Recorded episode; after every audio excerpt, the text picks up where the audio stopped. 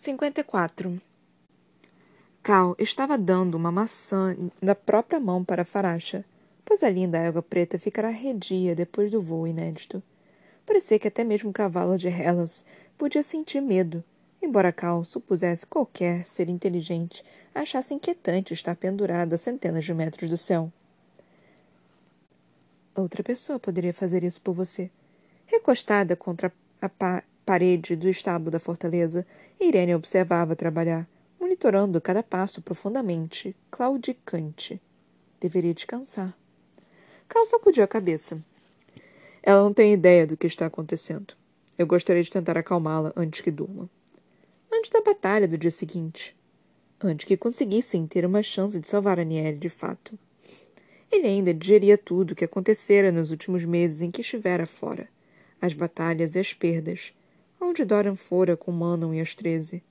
Cal só conseguia rezar para que o amigo fosse bem-sucedido e para que não tomasse para si a tarefa de forjar o fecho. Precisando pensar em tudo que descobrira, Cal deixara Aileen e os demais perto do grande salão para que encontrassem qualquer comida que conseguissem e imediatamente levar a Faracha até ali. Em grande parte, pela segurança de todos em torno da égua Munique, pois ela tentara arrancar um pedaço do soldado mais próximo assim que seu capuz for retirado. Nem mesmo Barrete havia escondido do animal exatamente o que estivera acontecendo com a caixa enorme na qual o prenderam. Mas como Faracho não arrancou fora a mão de Cal antes de mordiscar a maçã, ele rezou para que ela o perdoasse pelo voo turbulento. Parte dele se perguntava se a égua sabia que suas costas doíam, que ele precisava da, da bengala mas que escolher estar ali. Cal passou a mão pela crina ébano da égua, então deu tapinhas no pescoço forte. Pronta para pisotear alguns brutamontes valgue amanhã, minha amiga? Faracha bufou, voltando o olho preto para ele, como se para dizer: Você está? Ele sorriu. Irene riu baixinho.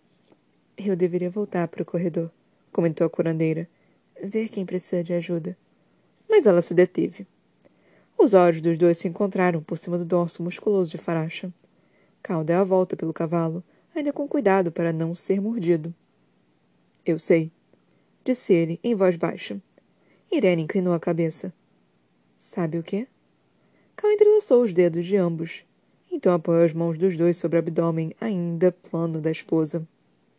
Ah, foi tudo que Irene disse, escancarando a boca. Eu. Como? O coração de Cal galopou. É verdade, então. Os olhos dourados da jovem observaram os dele. Quer que seja? Ele passou a mão pela bochecha de Irene. Mais do que eu imaginava. O sorriso da curandeira foi grande e lindo bastante para partir o coração de Cal. É verdade, sussurrou ela. Quanto tempo? Quase dois meses. Ele observou a barriga da esposa, o lugar que logo incharia com a criança crescendo ali dentro. Seu filho. Estou presumindo que não me contou porque não queria que eu me preocupasse. Irene mordeu o lábio. Algo assim. Ele riu. E quando você começasse a andar se balançando por aí com a barriga quase explodindo? Irene lhe bateu no braço. Não vou me balançar. Cal gargalhou e envolveu em abraço. Vai se balançar lindamente, foi o que eu quis dizer. A risada de Irene reverberou em Cal ele lhe beijou o alto da cabeça, então a têmpora. Vamos ter um filho, murmurou ele contra os cabelos da curandeira. Os braços da jovem se fecharam em torno do marido. Vamos, sussurrou ela. Mas como sabe? Mas como soube? Meu pai, resmungou Cal. Aparentemente tem mais capacidade de observação do que eu. Ele sentiu, mais do que viu, Irene encolher o corpo. Não está com raiva porque não contei? Não. Eu gostaria de ter ouvido de seus lábios primeiro, mas entendo porque ainda não queria dizer nada. Por mais bobo que seja. Acrescentou Cal, mordiscando-lhe a orelha. Irene cutucou nas costelas. Ele riu de novo. Gargalhou, apesar de a cada dia que tratava aquela batalha, de a cada oponente que enfrentava, temer cometer um erro fatal. Não conseguira esquecer que, caso morresse, os levaria com ele. Os braços de Irene apertaram, e ela aninhou a cabeça contra o peito de Cal. Você vai ser um pai incrível, disse ela baixinho. O mais incrível que já existiu. Isso é de fato um grande elogio vindo da mulher que queria me atirar da janela mais alta da torre alguns meses atrás. Uma curandeira jamais seria tão pouco profissional. Cal sorriu, então aspirou o cheiro da esposa antes de se afastar e roçar a boca contra Irene. Estou mais feliz do que conseguir expressar, Irene, por compartilhar isso com você. Qualquer coisa que precisar, estou às ordens. Os lábios da jovem se voltaram para cima. Palavras perigosas. Mas Cal passou o polegar pela aliança da curandeira.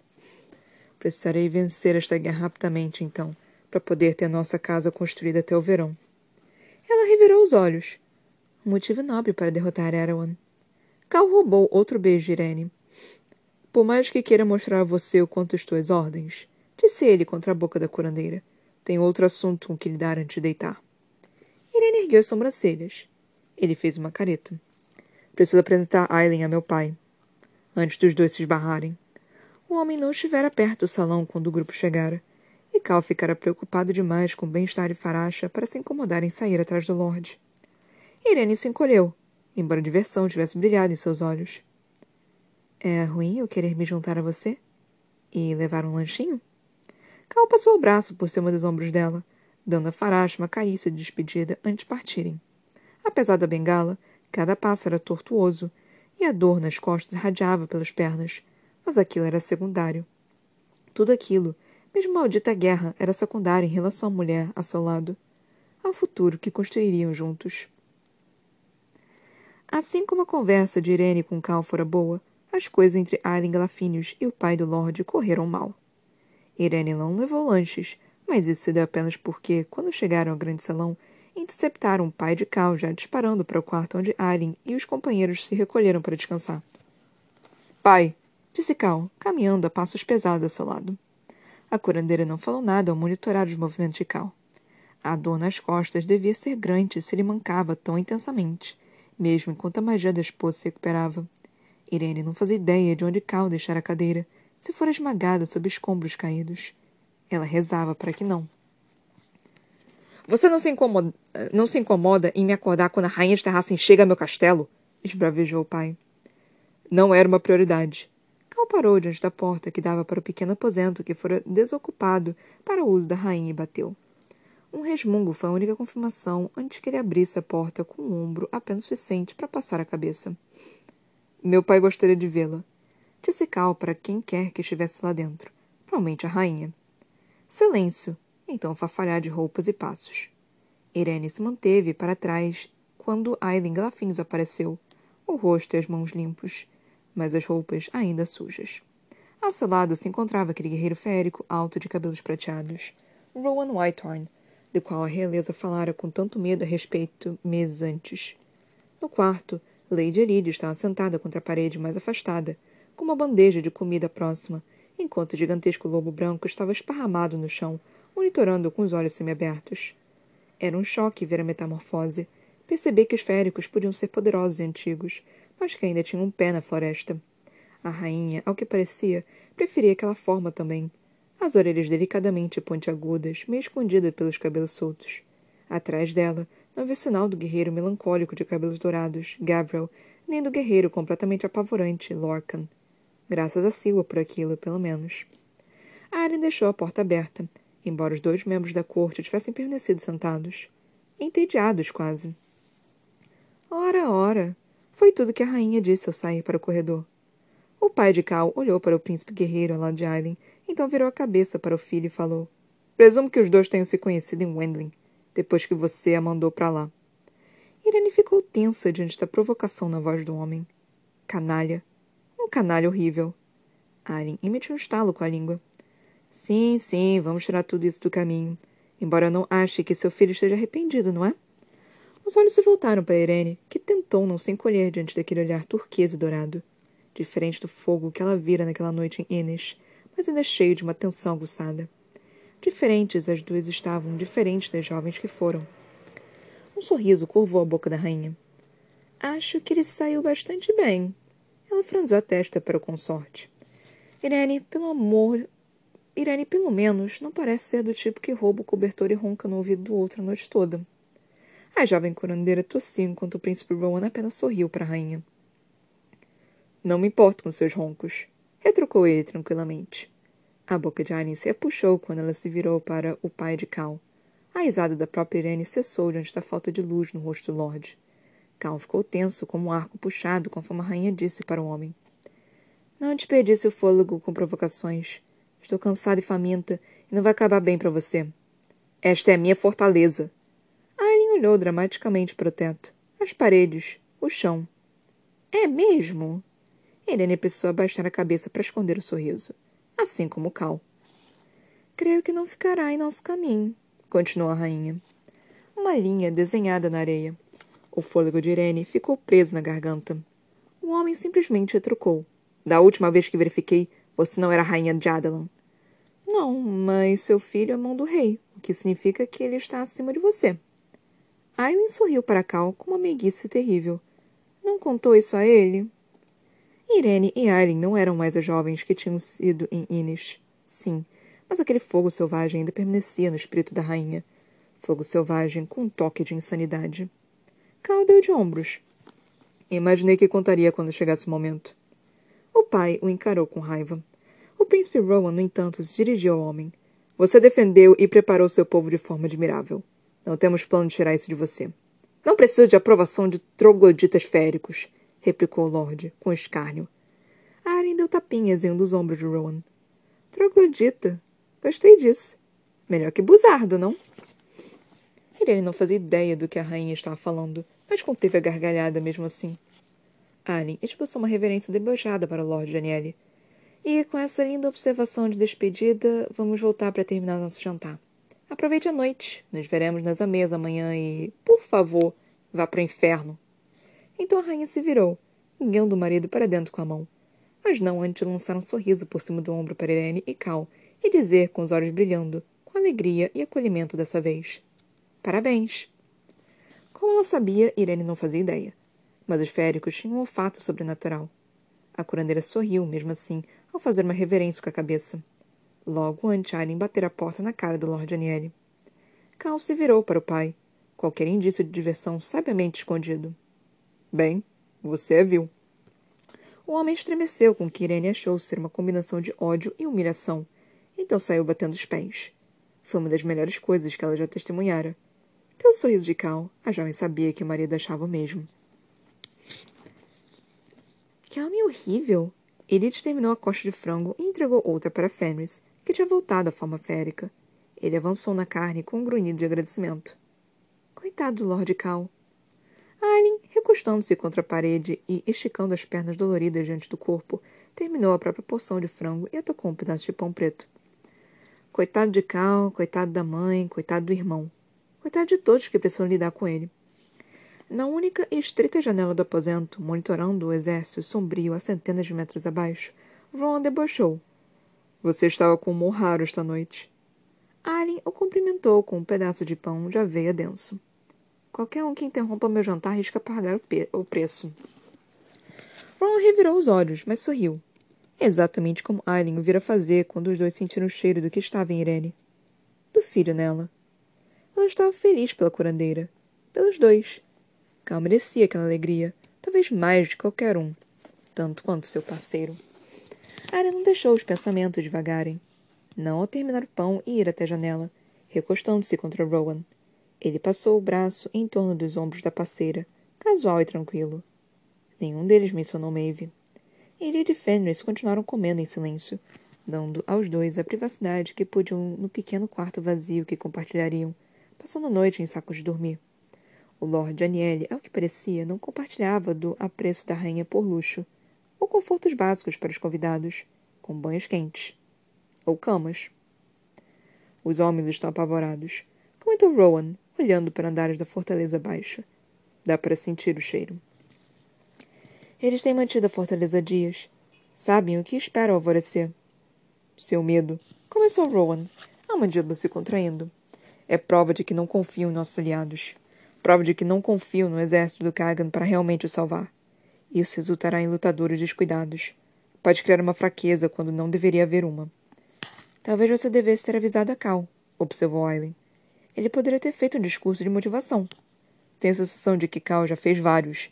Esse tipo de medo apodrece a alma. O que pode ser feito a esse respeito, então? Ron sacudiu a cabeça. Não sei. Mas Aileen sentiu que ele sabia.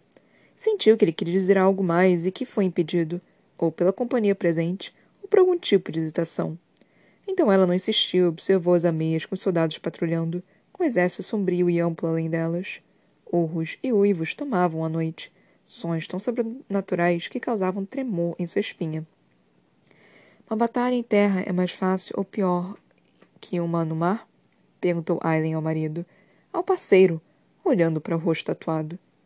Ela enfrentara somente navios em Baía da Caveira, e mesmo aquilo terminara relativamente rápido, e contra os Ilkin que os encurralavam nos, nos pântanos de pedra fora mais um extermínio que qualquer outra coisa. Não o que os aguardava no dia seguinte. Não que seus amigos tinham combatido no mar estreito, enquanto Aileen e Manon estavam no espelho, então com Maeve na praia. Rowan refletiu. São igualmente caóticos, mas de forma diferente. Prefiro lutar na terra, grunhiu Fenris. Por que ninguém gosta do cheiro de cachorro molhado? perguntou Aileen por cima do ombro. O macho gargalhou. Exatamente por isso. Pelo menos ele sorria de novo. A boca de Rowan se contraiu, mas os olhos estavam ríspidos observando o exército inimigo. A batalha de amanhã será igualmente brutal, comentou ele, mas o plano é sólido. Estariam nas ameias com Cal, preparando-se para qualquer manobra des desesperada que os soldados de Morat pudessem tentar quando se vissem cercados e esmagados pelo exército do Kagan. Ele estaria com Irene e as outras curandeiras no grande salão, ajudando os feridos. Onde Lorcan e Gabriel estariam, Aren só podia adivinhar. Ambos tinham se dispersado ao chegar. O segundo foi vigiar algum lugar, enquanto o primeiro devia estar emburrado. Mas provavelmente logo lutariam ao seu lado. Como se os pensamentos o tivessem convocado, Gavra entrou no quarto discretamente. O exército parece bastante inquieto. Avaliou ele à guisa do cumprimento. Então, sem cerimônia, sentou no chão ao lado de Fenris e puxou o prato de frango para si. Os homens estão cheios de medo. Dias defendendo essas muralhas esgotaram. Rowan assentiu, sem se incomodar em dizer que tinham acabado de discutir aquilo enquanto leão destrinchava a comida. Precisaremos nos certificar de que não recuem amanhã, então. De fato. Eu estava me perguntando, disse Lid depois de um momento a nenhum deles em particular. Considerando que Maeve é uma impostora, quem governaria Doranelli se ela fosse banida com todos os outros Valg? Ou se fosse carbonizada, murmurou Fenris. Aí poderia ter dado um sorriso sombrio, mas a pergunta de Elide lhe calou o fundo. Gabriel apoiou o frango lentamente. O braço de Ron se abaixou dos ombros da rainha e os olhos verdes espinho se arregalaram. Você. Alien piscou. Há outros da linhagem Mab. Galan não Aedion. O trono passa pela linhagem materna, somente para uma fêmea. Ou deveria ter passado, explicou Rowan. Você é a única fêmea com direito direto e indissolúvel à linhagem Mab. E sua casa, Rowan, lembrou Gabriel. Alguém em sua casa teria direito à metade da mora do trono. Celine iria para ela. Mesmo com o príncipe, a ancestralidade que ligava o próprio voo na linhagem de Mora tinha se diluído a ponto de estar apenas no nome. Alien era a patente mais próxima de Elide, provavelmente de Cal também, que de Rowan, apesar da ancestralidade distante. Bem, Celine pode ficar com o trono, declarou a rainha, limpando das mãos uma poeira inexistente. Doranelli é dela. Alien não colocaria os pés naquela cidade de novo, com ou sem Maeve. Não tinha certeza se isso a tornava uma covarde. Não ousou buscar o murmúrio reconfortante da magia. O povo pequenino sabia mesmo, considerou Fenris, esfregando o maxilar. O que você era? Eles sempre a conheceram, o povo pequenino. Salvaram sua vida dez anos antes e salvaram a vida deles durante as últimas semanas. Eles a conheciam e tinham deixado presente para ela. Tributos, pensara Aileen, para a herdeira de Brannon. Não para a rainha férica do ocidente, murmurou Gavron. Silêncio. Isso é um título de verdade? perguntou Aileen. Agora é, murmurou Fenris, enquanto Aileen lançava um olhar. Com Celine como rainha férica do Oriente, refletiu Rowan. Ninguém falou por um bom minuto. Aileen suspirou para o teto. O que é mais um título chique, imagino? O grupo não respondeu, ela tentou não deixar que aquele título se assentasse pesado demais. Tudo o que implicava. que ela poderia não apenas cuidar do povo pequenino naquele continente, mas, com a equipe, começar uma nova terra natal para qualquer férico que pudesse querer se juntar a eles. Para qualquer um dos féricos que tivesse sobrevivido ao massacre em Terrassen dez anos antes e talvez quisesse voltar. Um sonho de tolo. Um que ela provavelmente não veria. Não criaria. A rainha férica do Ocidente, disse Aileen, saboreando as palavras na língua. Perguntando-se por quanto tempo poderia se chamar assim. Pelo silêncio pesado, ela sabia que seus companheiros contemplavam o mesmo. E pela dor nos olhos de Rowan, o ódio e a determinação, ela sabia que ele já calculava se aquilo poderia, de alguma forma, poupá-la do altar sacrificial. Mas isso viria mais tarde, depois do dia seguinte, se sobrevivessem. Havia um portão, e a eternidade jazia além do largo preto. Não para ela. Não, não haveria um além-mundo para ela. Os deuses tinham construído outro caixão, dessa vez confeccionando daquela pedra escura e reluzente. Pedra que seu fogo jamais conseguiria derreter, jamais perfuraria. A única forma de escapar seria se tornar aquilo, se dissolver daquilo como espuma do mar em uma praia. Cada fôlego era mais curto que o anterior. Não tinham colocado nenhum buraco naquele caixão. Além do confinamento próprio, ela sabia que havia um segundo caixão ao lado. Sabia porque os gritos abafados ali dentro ainda alcançavam. Duas princesas, uma dourada e uma prateada, uma jovem e uma antiga, ambas o custo de selar aquele portão pela eternidade. O ar acabaria em breve. Ela já perdera muito ao raspar freneticamente a pedra. As pontas dos dedos pulsavam onde ela quebrava unhas e rasgara a pele. Aqueles gritos de mulher ficaram mais baixos. Ela deveria, deveria aceitar aquilo, receber aquilo, Apenas quando fizesse, a tampa se abriria. O ar estava tão quente, tão precioso. Ela não conseguia sair. Não conseguia sair. Alien se obrigou a acordar. O quarto permanecia escuro. A expressão profunda dos companheiros seguia constante. Ar fresco, livre. As estrelas eram visíveis pela janela estreita. Nenhum caixão de pedra de weird. Nenhum portão pronto para devolvê-la inteira. Mas Alien sabia que estavam observando, de alguma forma, aqueles deuses malditos. Mesmo ali, estavam observando, esperando. Um sacrifício. Era tudo o que era para eles. Náusea revirou seu estômago, mas ela ignorou aquilo. Ignorou os tremores que ondulavam pelo corpo. O calor sob a pele. Annie se virou de lado, aninhando-se para mais perto do calor sólido de Rowan. Os gritos abafados de Helena ainda ecoavam em seus ouvidos. Não, ela não ficaria indefesa de novo. 55. Estar em uma forma feminina não era exatamente o que Dorian havia esperado. A forma como andava, a forma como mexia o quadril e as pernas. Estranho. Tão inquietamente estranho. Se alguma das crochãs tinha reparado em uma jovem bruxa entre elas, caminhando em círculos, agachando-se, esticando as pernas, não parara de trabalhar enquanto preparavam um acampamento para partir. Então havia a questão dos seios os quais Dorian jamais imaginara serem tão. incômodos. Não era desagradável, mas o choque ao esbarrar os braços ali, a necessidade de ajustar a postura para acomodar o pequeno peso, ainda era novo depois de algumas horas.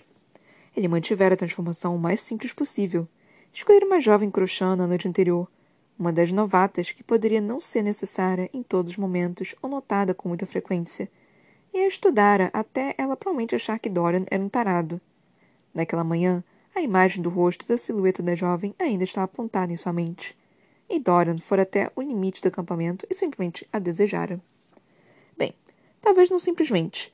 A metamorfose ainda não era uma sensação completamente prazerosa enquanto os ossos se ajustavam.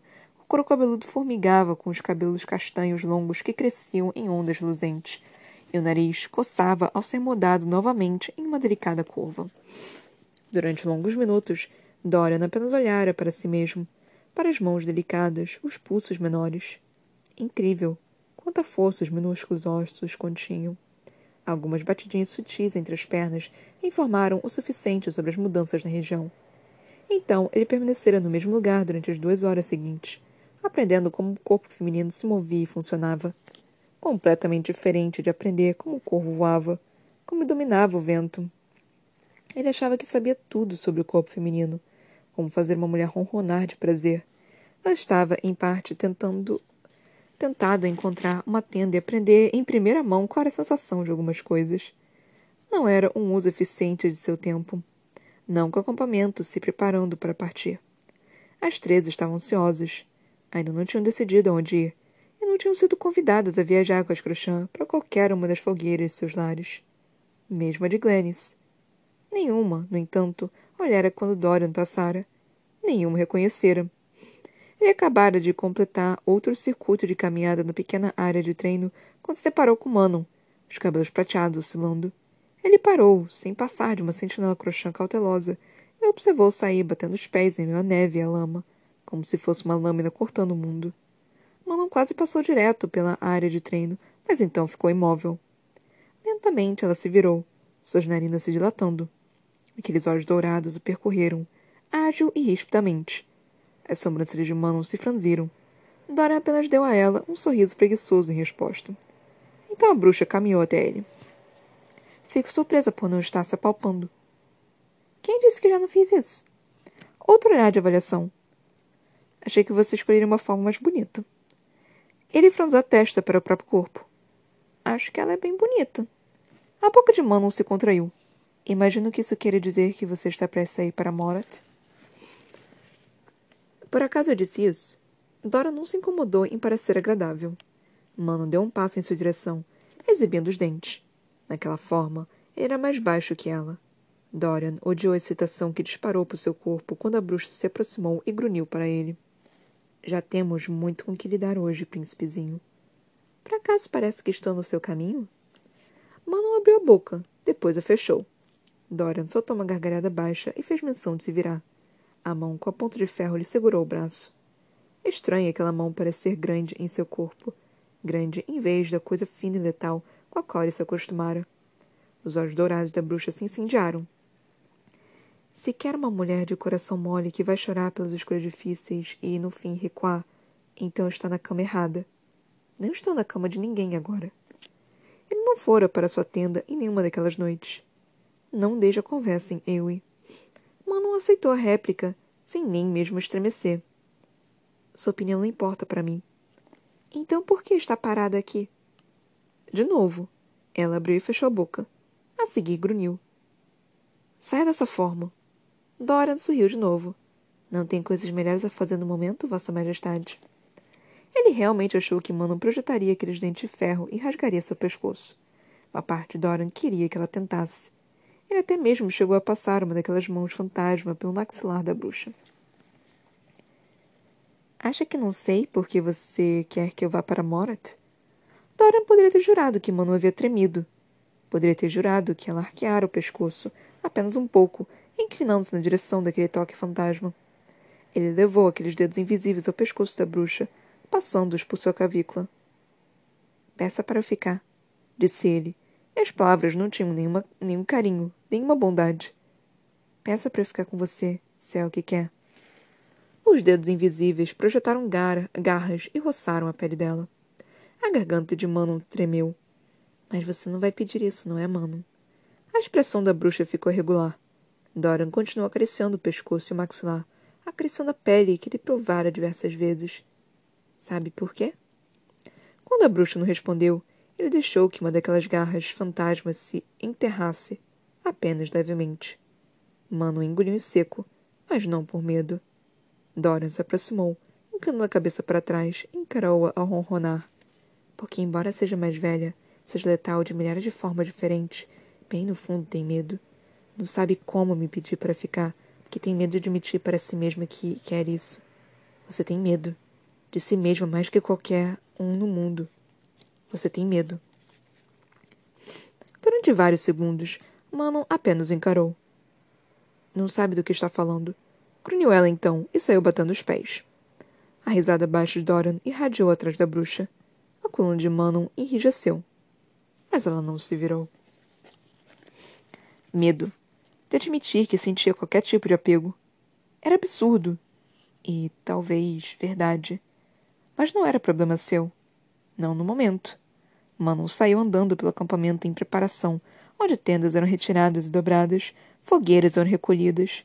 As treze estavam com as serpentes aladas e os suprimentos já tinham sido guardados nas algibeiras das celas.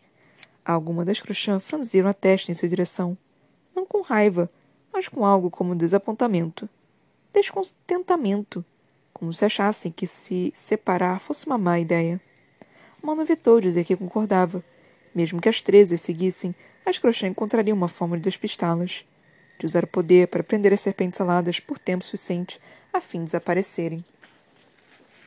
Ela não iria se rebaixar, nem rebaixar as treze até que se tornassem cães seguindo os mestres. Podiam estar desesperados por ajuda, podiam ter prometido ajudar os aliados, mas a bruxa não se diminuiria mais. Manon parou no acampamento de Glennis, a única fogueira que ainda queimava, uma fogueira que sempre ficaria acesa. Lembrete da promessa feita, de honrar a rainha de Terrassen, uma única chama solitária contra o frio. Mana esfregou o rosto ao se sentar em uma das rochas que ladeava a fogueira. A mão de alguém repousou sobre seu ombro quente e leve. Ela não se incomodou em afastá-lo.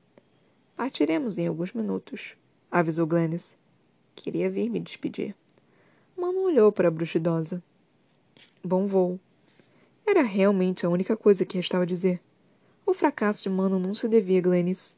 Não se devia a ninguém, exceto ela mesma, supõe a bruxa. Você tem medo. Era verdade. Ela tentara, mas não tentara de verdade, conquistar os crochão. Deixar que vissem qualquer parte sua que significasse alguma coisa. Deixar que vissem como afetara saber que tinha uma irmã e que a matara. não sabia como e jamais se incomodara em aprender. Você tem medo. Sim, tinha. De tudo. Glennis tirou a mão do ombro de Manon. Que seu caminho leve em segurança pela guerra e de volta para casa, enfim. A jovem bruxa não sentiu vontade de dizer à idosa que não havia um lar para ela, ou para as treze. Glennis virou o rosto para o céu, suspirando uma vez. Então as sobrancelhas brancas se franziram, as narinas se dilataram. Fuja! sussurrou ela. Fuja agora! Manon sacou o ceifador do vento e não fez nada daquilo. O que foi? Elas estão aqui. Como Glennis sentira seu cheiro no vento, não importava. Não quando três serpentes aladas surgiram das nuvens, disparando para o acampamento. Mano conhecia aquelas serpentes quase tão bem quanto conhecia as três montadoras que levavam as Crochã a um frenesi de movimento. As matriarcas dos clãs de bruxas de Dente e Ferro as haviam encontrado e tinham vindo terminar o que Mano começara naquele dia em Morat.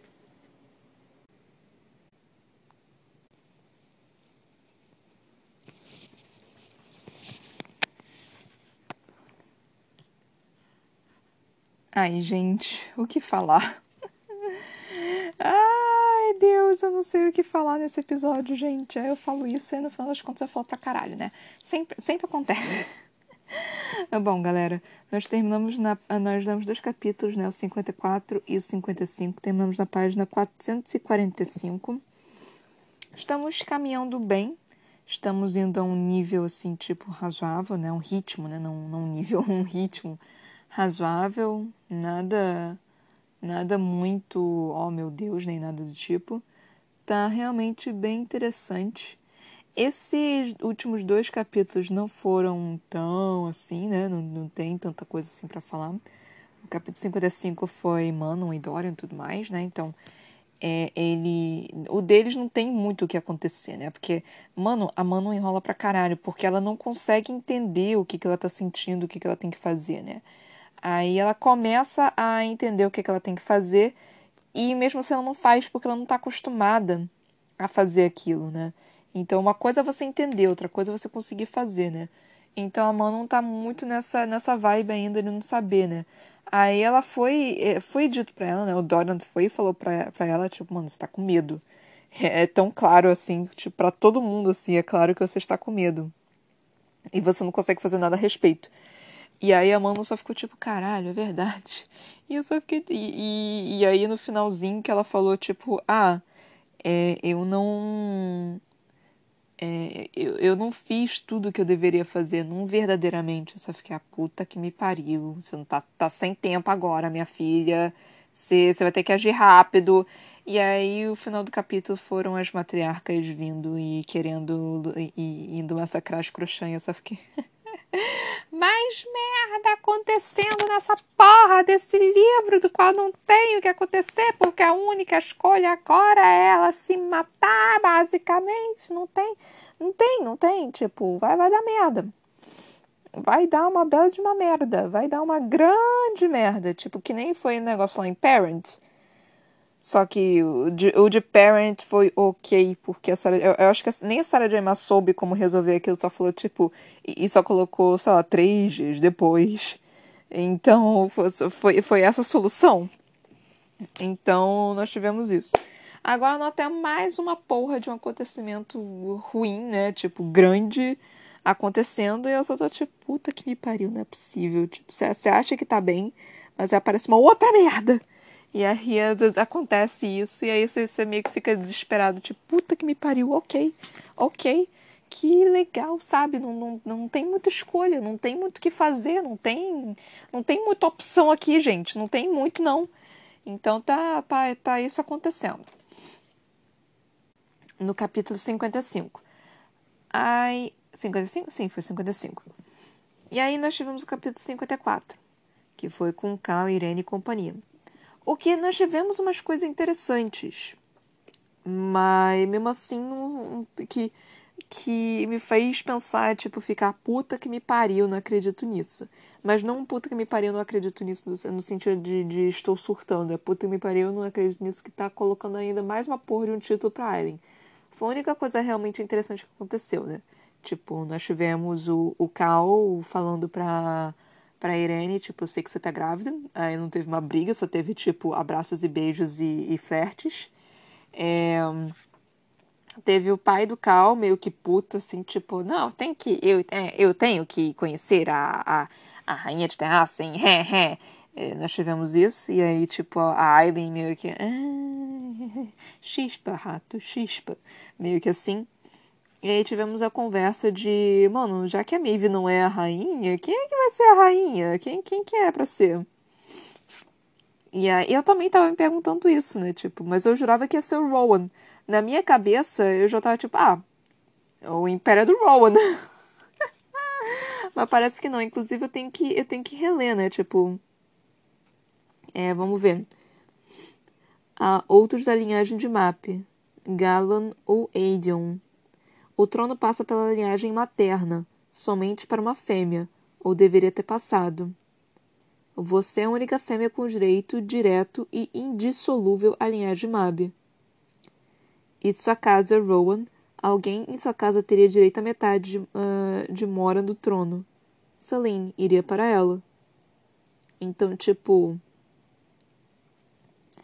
É, parece que é, vai para Saline e vai para pra Aileen. Então, porra, mais um título pra Aileen. Portadora de fogo, cuspidora de fogo, vadia do fogo, é, rainha de Terrassen, princesa de Terrassen, é, assassina de Adelan, é, agora é, rainha férica do, do ocidente. Puta que me pariu, gente. É, é, é, é cara, isso parece... Eu vou falar pra vocês o que isso parece, o que, que me lembrou.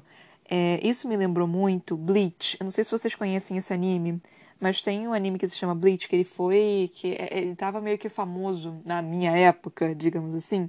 Quando é, tava meio que na vibezinha dos grandes, né? Que era One Piece, Naruto, Bleach e Fairy Tail. Eram esses quatro que eram os grandes. Só que todos eles acabaram. Bleach acho que foi o primeiro a acabar e One Piece tá aí até hoje. É. Mas aí Bleach, tipo, terminou, mas ele terminou antes do mangá ter terminado. Então ele realmente não teve uma conclusão. Mas parece sussurros há anos que, que vai ter a continuação em 2022. Mas é, eu sempre ouço esses sussurros, tipo, todo ano tem um sussurro falando, tipo, ah, a Bleach vai voltar. E no final nunca voltam. Então eu só acredito quando tiver. Aí quando tiver eu vou falar, não acredito. É aquele meme, né? Mas enfim, tem um personagem que é o personagem principal, que é o Ichigo, né? O nome dele que ele é um Shinigami. Ah, o Shinigami é um deus da morte na cultura nipônica, é, cultura japonesa. Aí, tipo, ele não é apenas um Shinigami, ele também é um Hollow. Aí ele também não é apenas um Shinigami e um Hollow, ele também é uma Ranka, sei lá qual é o nome daqui do, negócio, eu já esqueci o nome dos bichos, tá, gente? Aí ele também é uma Ranka. Aí ele também ele não é apenas um Shinigami, um Arranca e um Rolo. Ele também é um Quincy. Aí ele também não é apenas um Shinigami, um Rolo, um Quincy, um não sei das quantas, não sei das quantas, não sei das quantas. Ele também é, é esse aqui. Basicamente, todas as coisas que existem no universo do Bleach, esse personagem é. E quando eu ouvi isso, né, tipo, eu recebi leves spoilers porque eu não ia ler o mangá, ah, e eu só tava vendo se ia rolar, tipo, mais um anime, e pelo visto nunca vai rolar. Então eu recebi alguns spoilers, entre aspas. Tem uma das personagens mais insuportáveis femininas é, é nesse anime. É, que é a Orihime. Eu odeio essa personagem. Dizem que a Sakura é inútil, a Orihime é mais inútil ainda. Ela é um pé no saco. Tudo que ela, ela faz é gritar, tipo é, é, Kurosaki Kai, Kurosaki Kai, Kurosaki Kai. É a única coisa que ela faz. É a única coisa pra que ela presta. Eu, tipo, tem. E fanservice, porque a menina tem peito pra caralho. Ela é burra, ela é incompetente, ela só, só berra pro protagonista poder salvar ela. É isso que ela faz. Eu, não gosto dessa personagem, como vocês já podem ter percebido. Ela tem um poderzinho interessante, mas assim, tipo, ela não podia ser completamente inútil, né? Mas ela não podia ser uma tenda da vida. ela tinha que ter alguma coisa assim. Só que, porra, ela, é, ela não faz nada, gente. Ela, ela é muito incompetente, gente, tadinha. Tipo, eu gosto dela, mas, mas meu Deus do céu, ela é muito incompetente, tadinha. ah, enfim. Aí, gente, eu me lembrei disso. Eu não assisto Bleach há, sei lá, 10 anos. E aí eu, eu ainda me lembrei disso, mas enfim. É, e aí, tipo, tem esse personagem. E foi mais ou menos o que eu senti aqui com a Aileen, que foi tipo uma coisa foi adicionando a outra, foi adicionando a outra, foi adicionando a outra. É, como que eu vou explicar isso? Porque tem uma coisa muito, muito, tipo, é, qual a palavra que eu devo utilizar aqui? Não é comum, não é, não é comum exatamente, mas é tipo, é popular, né? Que gosta de colocar os personagens principais. Eu tenho essa mania de fazer isso também.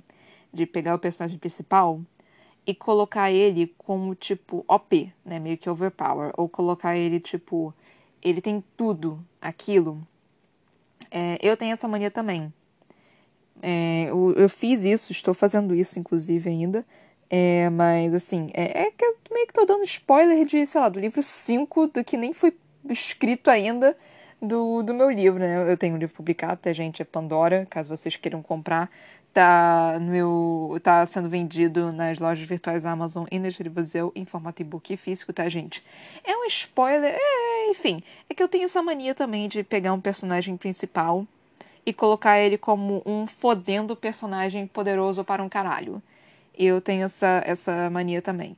E você vê isso em alguns personagens também, tipo a Aileen, ela tem todos os defeitos do mundo, né? Mas tá se juntando aqui, tá, tá se juntando uma coisa atrás da outra. Tipo, ela é filha de Brannon, herdeira de Mab, rainha dos féricos, rainha de Terrassen, é, não sei das quantas, não sei das quantas, não sei das quantas. E só, tá, só vai acumulando, sabe? Tipo, só vai uma coisa em cima da outra. É interessante, é legal em determinado ponto. Só que depois de um tempo começa a ficar chato, pelo menos para mim.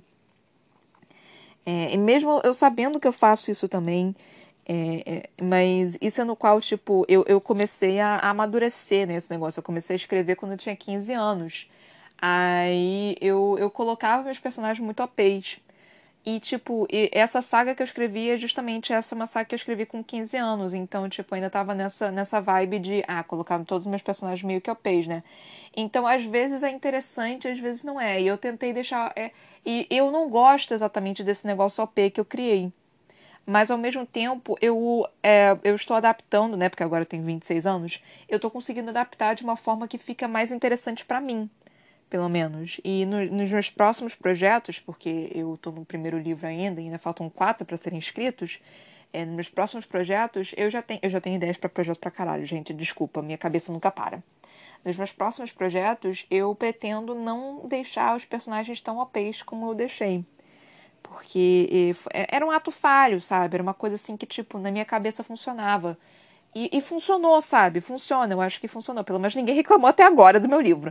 Ninguém falou, tipo, porra, que, que coisa mais ridícula, que não sei o quê. Só meu pai reclama, né? Mas meu pai, ele não gosta de magia. Então toda vez que eu meto magia no meio, ele começa a me xingar. Mentira, não me xinga, não. Ele só, só acha uma, uma, uma besteira. Mas ele me apoia, enfim. ele não gosta, mas ele me apoia. É, é mais ou menos isso. Então, tipo É mais ou menos essa ideia. Então eu comecei a amadurecer né, essa, essa, essas ideias. Então, tipo, eu vendo essas questões dos personagens serem tão OPs, ou, tipo, vendo que eles estão pegando todas as naturezas de todas as coisas, de todas as criaturas, de todos os negócios, é, às vezes não fica tão interessante. Às vezes fica interessante você trabalhar apenas aquele único, sabe? Tipo, aquele único poder. Tipo, em One Piece, né? O personagem ele só tem um poder, né? Tipo, tem algumas coisas extras lá, mas ele só tem um único poder. Ele só pode ter aquele único poder, que é se esticar. É isso. Parece ridículo, eu sei, mas é, é divertido. Eu juro pra vocês que é divertido. É, e também tem outro que, tipo. Em One Punch Man também, eu sei que eu falo bastante de anime, mas é que eu gosto muito de anime, não sei se vocês já perceberam, mas em One Punch Man é perfeito também, justamente para essa questão, porque você você tem um personagem que ele é completamente OP, mas ele trabalha tão bem, o, o One, acho que é o cara que escreve o mangá uh, do One Punch Man, cara, ele consegue trabalhar tão perfeitamente bem essa questão do, de, de, de overpower, né, dessa questão de ser super poderoso, é, eu, não, eu tô falando OP aqui várias, várias vezes, nem sei se vocês sabem o significado. OP é overpower, que significa que é poderoso demais, assim, é tipo um Superman da vida. Vamos combinar que o Superman é, é tipo, é poderoso pra caralho, é, tipo, ele também é, é super OP. Mas. É, e a única. Mas a gente aceita, né? Da mesma forma que a gente aceita que o Batman é o cara. a gente só tá tão acostumado com aquilo. É porque aquele personagem já tá já, já é velho, já tá, tipo, com a gente há tanto tempo que a gente aceita essas coisas deles.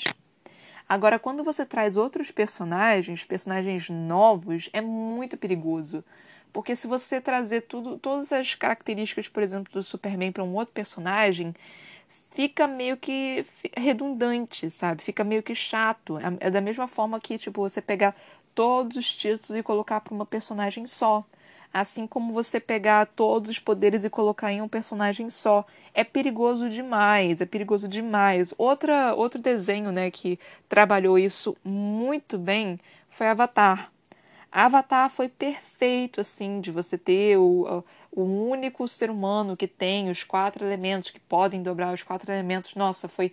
É, é, um, é um desenho, assim, fantástico. Super recomendo vocês assistirem se vocês nunca tiverem assistido. É tipo, é realmente fantástico.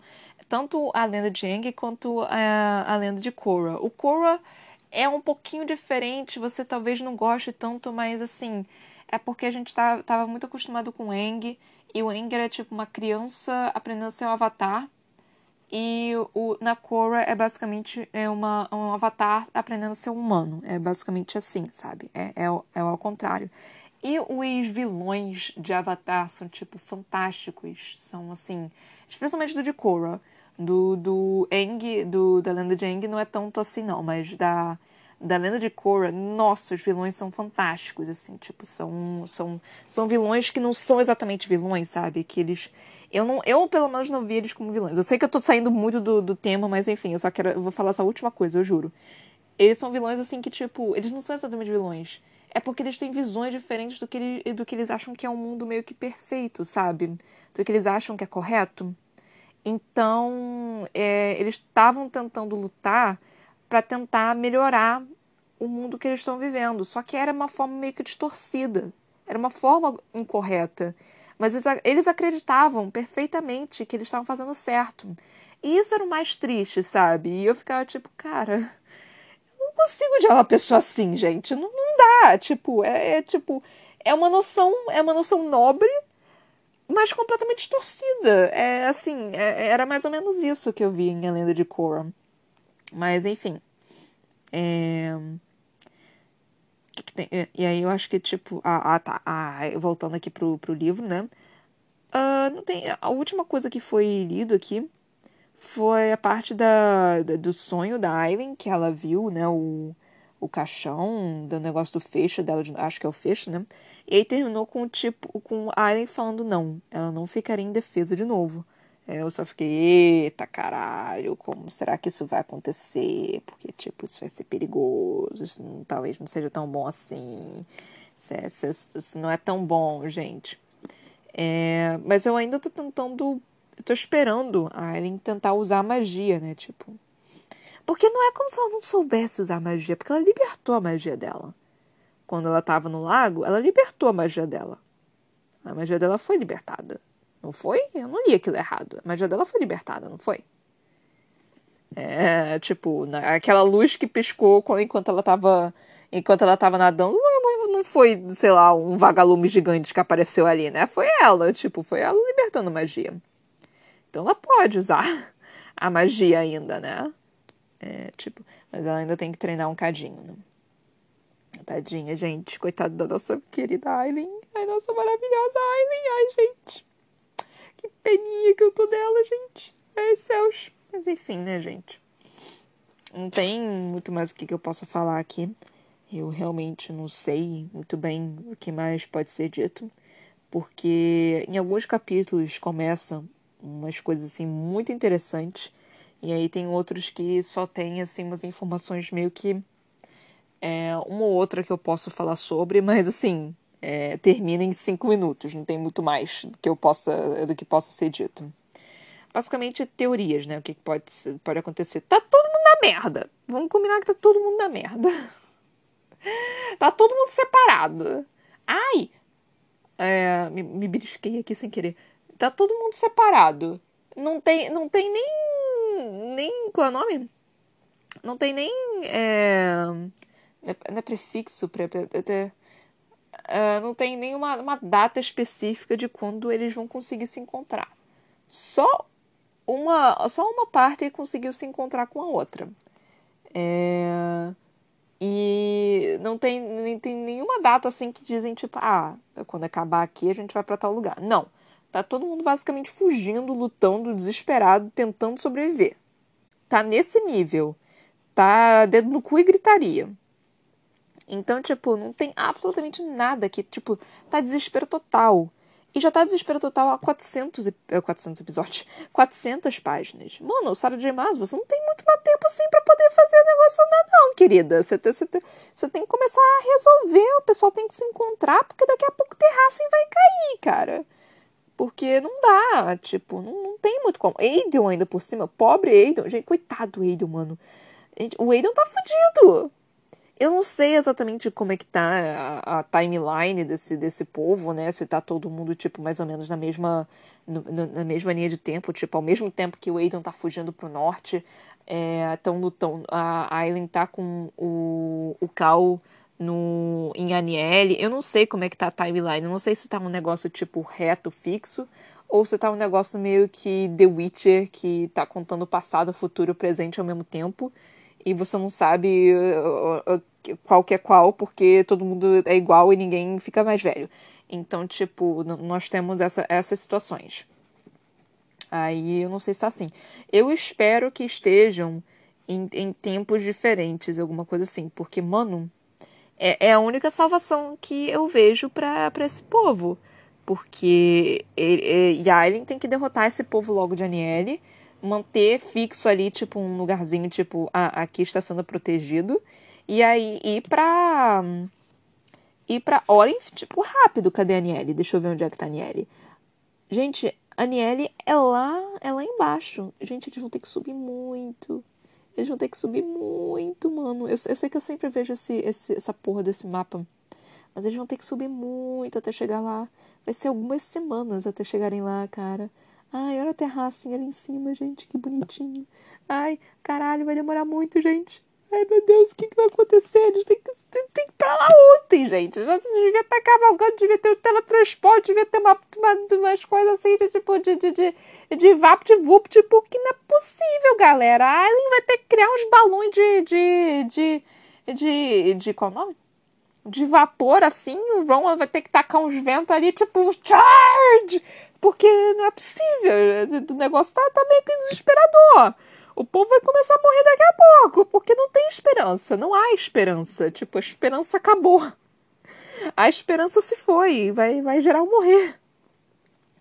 Vai real morrer, vai, tipo.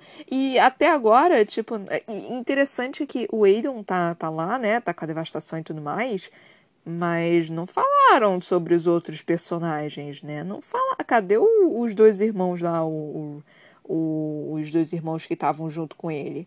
Cadê a Ansel? Cadê o primo do Aiden, que eu esqueci o nome, que ele também é Galafinhos? É Gala, Galan, Galan, acho que é Galan o nome dele.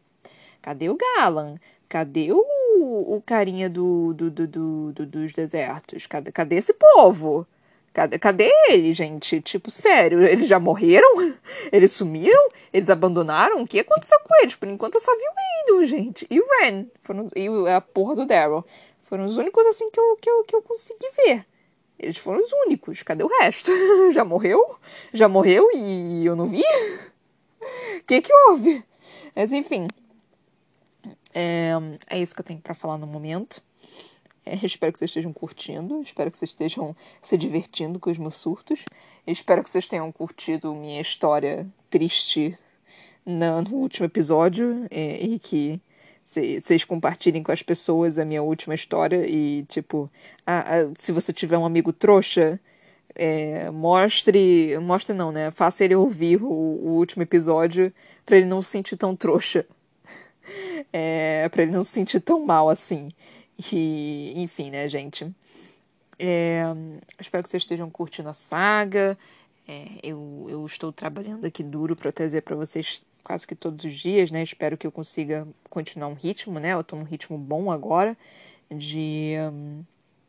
É, como se diz? De estar tá gravando todos os dias. Eu tô um bom tempinho assim gravando todos os dias, mas como eu já disse aqui, nem sempre eu consigo.